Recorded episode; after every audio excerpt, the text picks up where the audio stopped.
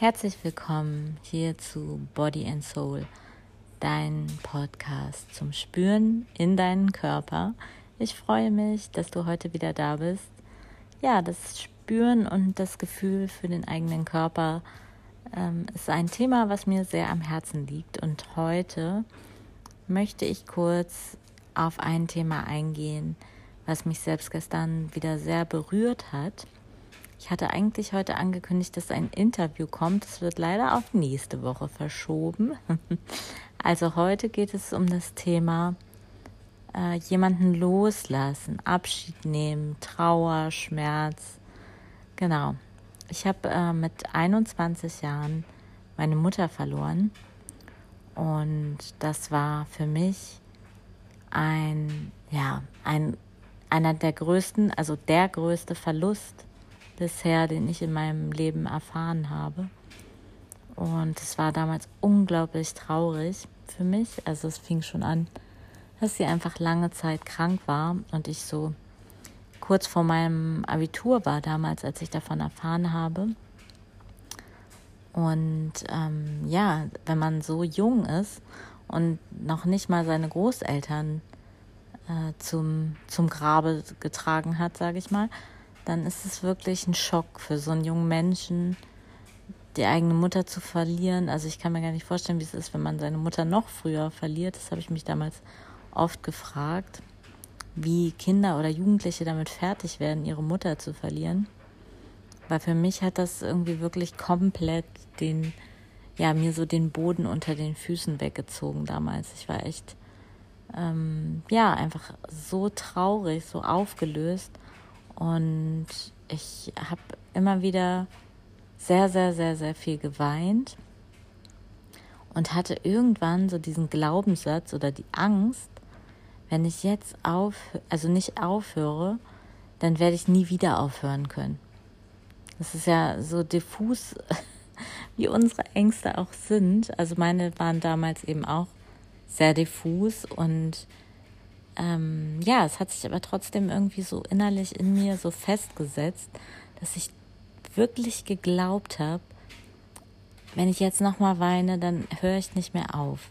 Und ich hatte auch so ein Gefühl, weil ich so über Tage lang so viel geweint habe, hatte ich wirklich das Gefühl, das, das hört jetzt nie wieder auf. Also wie so eine Angst, das wird nie zu Ende gehen. Ich werde jetzt für immer weinen. Das ist natürlich totaler Quatsch, aber damals hatte ich da irgendwie so eine Angst vor, weil ich noch nie so viel Trauer gespürt habe. Und ähm, ja, so im Nachhinein konnte ich auch gar nicht all die Trauer spüren damals, die ich empfunden habe, weil es einfach zu schmerzhaft war. Und ähm, ja, mein Körper hat dann eigentlich so ganz schlau reagiert und das erstmal so ein bisschen verdrängt weil es einfach zu viel war. Und das finde ich ist auch das Spannende. Wir können immer nur so viel zulassen, wie wir auch so schaffen. Also ich glaube, dass jeder Mensch imstande ist, seine Emotionen ähm, ja auszuhalten, wenn man das so sagen kann.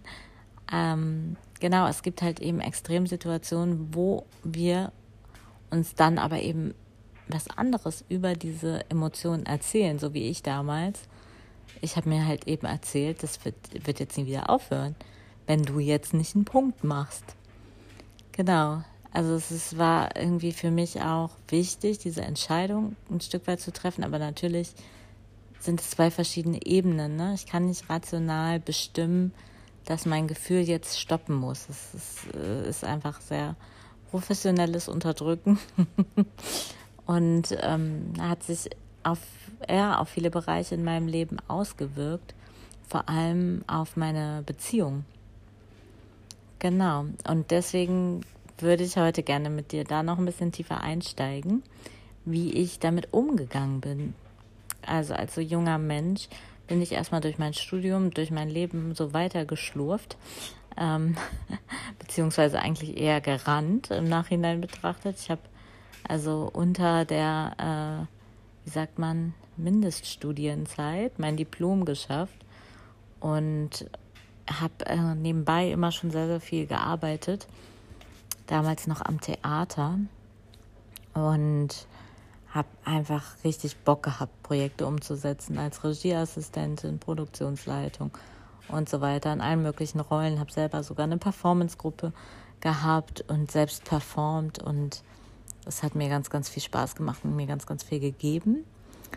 Und darin habe ich mich aber auch im Nachhinein betrachtet so ein bisschen versteckt. Das heißt, es hat mir so wie so einen Familienersatz geschenkt so eine Sehnsucht aufgefüllt, die ich nicht hatte, irgendwie so einen Rahmen zu bekommen, in dem ich, in dem ich frei sein durfte, in dem ich so rumspielen konnte, mich verlieren konnte, um auch nicht so hinzugucken, was bei mir eigentlich privat so los ist.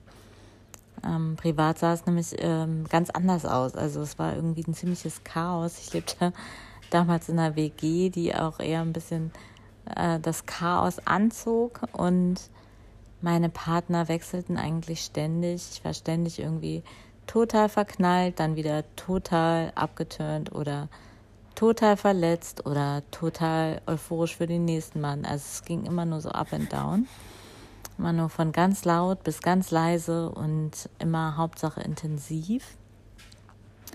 Und ich habe wirklich erst so im Laufe der Jahre und also eigentlich dann, als ich mich dann für einen Mann entschied und direkt schwanger wurde. Hups, ja genau, es war nicht geplant, aber die größte Bereicherung meines Lebens, meine älteste Tochter, die war dann ähm, plötzlich in meinem Leben und das tat mir sehr, sehr gut, weil ich dadurch die größte Herausforderung zu bewerkstelligen hatte, die ich jemals bekommen habe, geschenkt bekommen habe.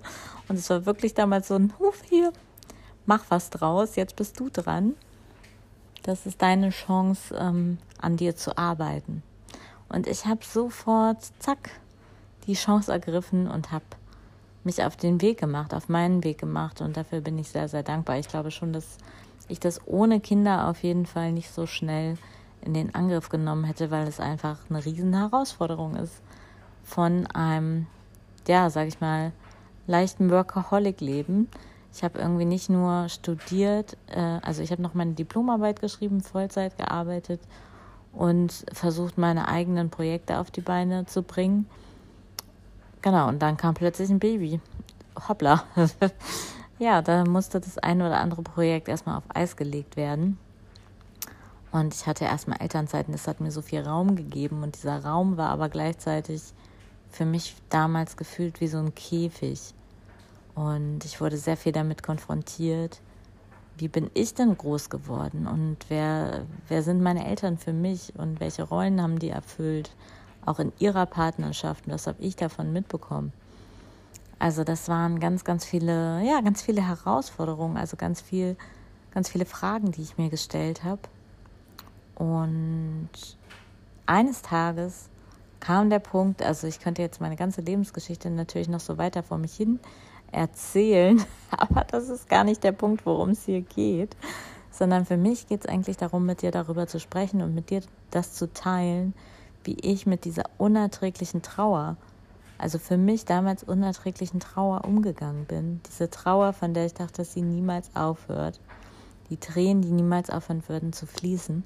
Und das habe ich tatsächlich im Laufe der Jahre in meiner Arbeit immer wieder gehört. So eine Angst davor, ja, wenn ich nicht aufhöre, dann hört es nicht auf, dann höre ich nicht mehr auf zu weinen. Also das ist ähm, meine für mich damals super diffuse Angst, ist mir jetzt immer wieder mal begegnet. Und auch Menschen, die noch grandiosere Strategien hatten, mit ihrer Trauer fertig zu werden.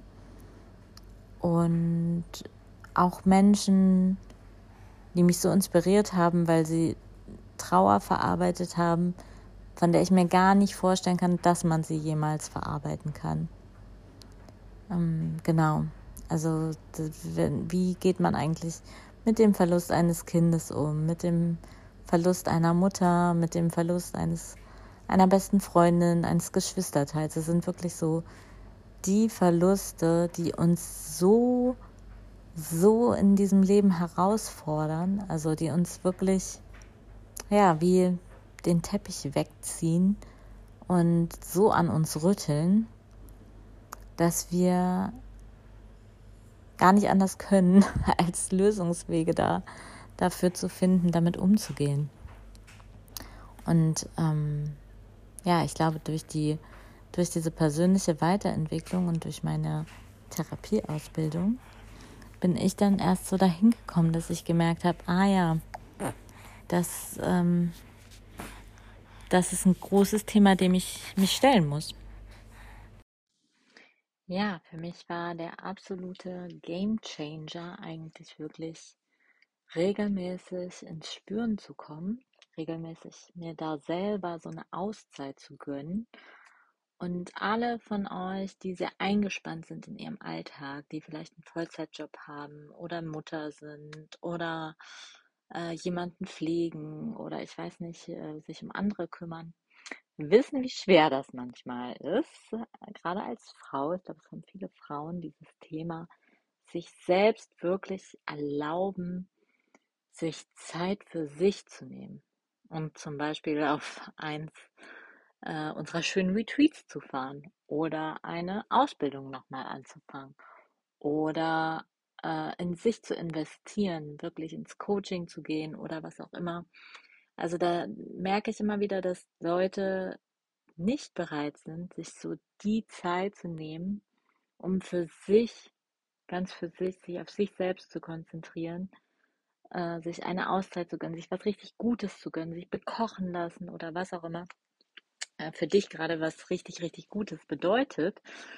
Aber ähm, ja, und das ist eigentlich für mich auch so die Kraftquelle gewesen, um in meine Selbstregulation zu kommen. Gerade als Mutter von drei Kindern und ich bin auch noch berufstätig, selbstständig und angestellt, geht es gar nicht anders, außer dass ich mir immer wieder meine Auszeiten nehme und dadurch wieder so mich auf, ja, wie so ein Computer eigentlich, ne, den man so einmal ähm, im Jahr oder ich weiß nicht, den man mal so richtig neu formatiert, also wo man die Festplatte wirklich mal richtig aufräumt oder so ein ha Grundhausputz, dass man sich wirklich das so gönnt, wieder sein Unterbewusstsein zu hören, wahrzunehmen zu merken, aha, da haben sich wieder folgende Glaubenssätze eingeschlichen oder eben einfach ins Spüren zu kommen, wahrzunehmen, oh, ich bin äh, unendlich verspannt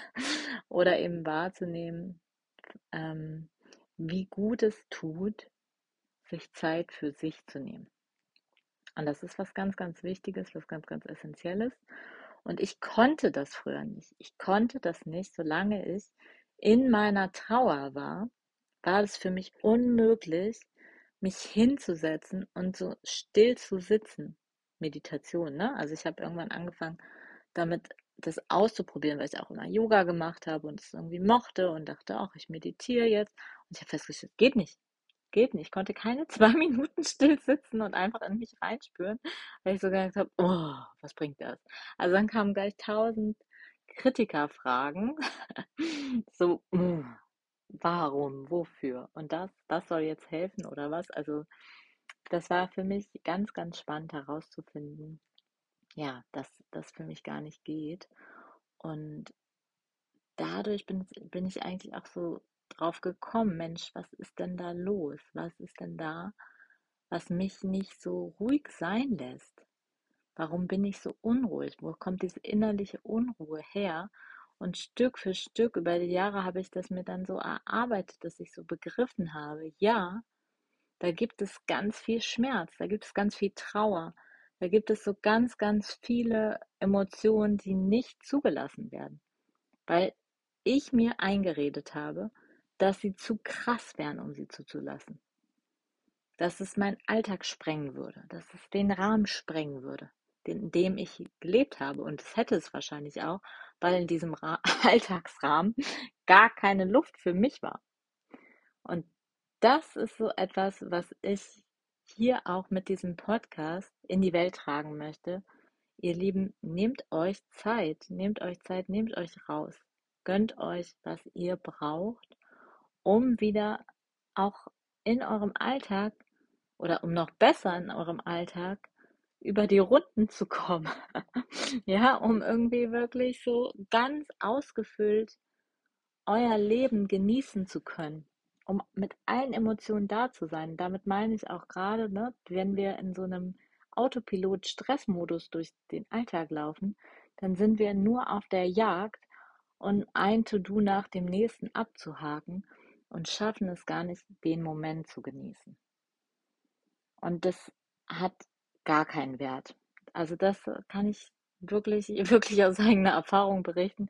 Das hat dann leider gar keinen Wert mehr, wenn ich nur noch damit beschäftigt bin, Listen abzuarbeiten und gar nicht mehr in der Freude sein kann, gar nicht mehr im Spiel sein kann, nicht mehr ins Tanzen komme, ne? nicht mit meinen Kindern singen kann. Das sind für mich so Momente, da muss ich ganz in Hier und Jetzt, da muss ich ganz in die Gegenwart eintauchen und akzeptieren, was ist. Und das, da rebelliert eigentlich dann so ein Autopilot, ne? Weil der Autopilot will, dass alles nach Plan läuft und tak, tak, tak, tak, tak wie in so einer Fabrik irgendwie, so muss es immer laufen und wenn irgendwas anders kommt, dann, dann rastet irgendwas aus dem System. Und manchmal, manche Menschen rasten dann aus, andere Menschen, Menschen fangen an, irgendwie negative Gedanken nur noch zu haben. Viele, bei vielen geht es auch gegen sich selbst, ne? Macht man sich selber innerlich nur noch runter. Also gibt es alle möglichen Auswucherungen, sage ich mal, wie das dann aussehen könnte. Und ja, deswegen, ähm, das war ein Grund, warum ich mit meiner lieben Freundin Maike ähm, Tanz- und Yoga-Retreats ins Leben gerufen habe, um Frauen die Möglichkeit zu geben, so eine Insel für sich zu schaffen. Mm, genau. Um einfach mal rauszukommen und um sich ganz bewusst so eine Auszeit, Auszeit zu gönnen und mit dem Fokus Spüren deinen Körper. Komm wieder zurück in dein Gefühl, in dein Spüren und ganz zu dir. Und das hat auch den Vorteil, falls du so ein Typ bist, der Sachen besser aufnehmen kann durch Fühlen, durch Spüren, durch Berührung, dann hat es auch wieder so einen doppelten Positiveffekt für dich, weil du dadurch ganz viel lernst. Ne? Also wir sind ja unterschiedliche Lerntypen. Es gibt Menschen, die sind so visuell, äh, die brauchen immer was, die müssen zum Beispiel, wenn sie etwas lernen, das immer gezeigt bekommen, ne? am besten auf einem Bild und die verbildlichen sich selber auch ganz viel. Oder ne, die auditiven Typen, die müssen sich sowas anhören. Vielleicht bist du auch ein auditiver Typ, weil du jetzt gerade auch diesen Podcast hörst. Ich bin auch ein wahnsinnig auditiver Typ und kann super gut ähm, übers Zuhören lernen, verstehen und ich liebe es auch, meinem Gegenüber gut zuzuhören. Mm, und ja, vielleicht äh, hast du aber auch eben diese kinästhetische äh, Veranlagung, wo es eher so darum geht, wirklich so ins Spüren zu kommen, das selber ausprobieren zu wollen, auch mal etwas ähm, handwerklich machst, also irgendwie so anpacken willst, so leicht auch ins Tun kommst, vielleicht auch mehr tust als äh, alles andere, dann ähm, bist du eher so dieser kinästhetische Typ. Und das ist auch eben so ein Typ, der über Bewegung und über Experimente, also über übers Fühlen, übers Spüren lernt, übers Ausprobieren. Genau. Also ähm, ja, in diesem Sinne hoffe ich, dass dir das heute auch weitergeholfen hat, falls du gerade mit Trauer zu tun hast oder du diese, ja, eine ähnliche Situation kennst, was ähnliches erlebt hast. Und schreib mir dazu gerne. Ich würde mich freuen. Schau vielleicht bei mir auf Instagram at Waldwundern vorbei oder auf Facebook. Da heiße ich einfach Franziska Faust. Ich würde mich total freuen. Es gibt äh, bei Facebook auch eine Facebook-Gruppe zum Thema Mama muss mal raus. Und ja, in diesem Sinne wünsche ich dir noch einen wunderschönen Tag und bis ganz bald.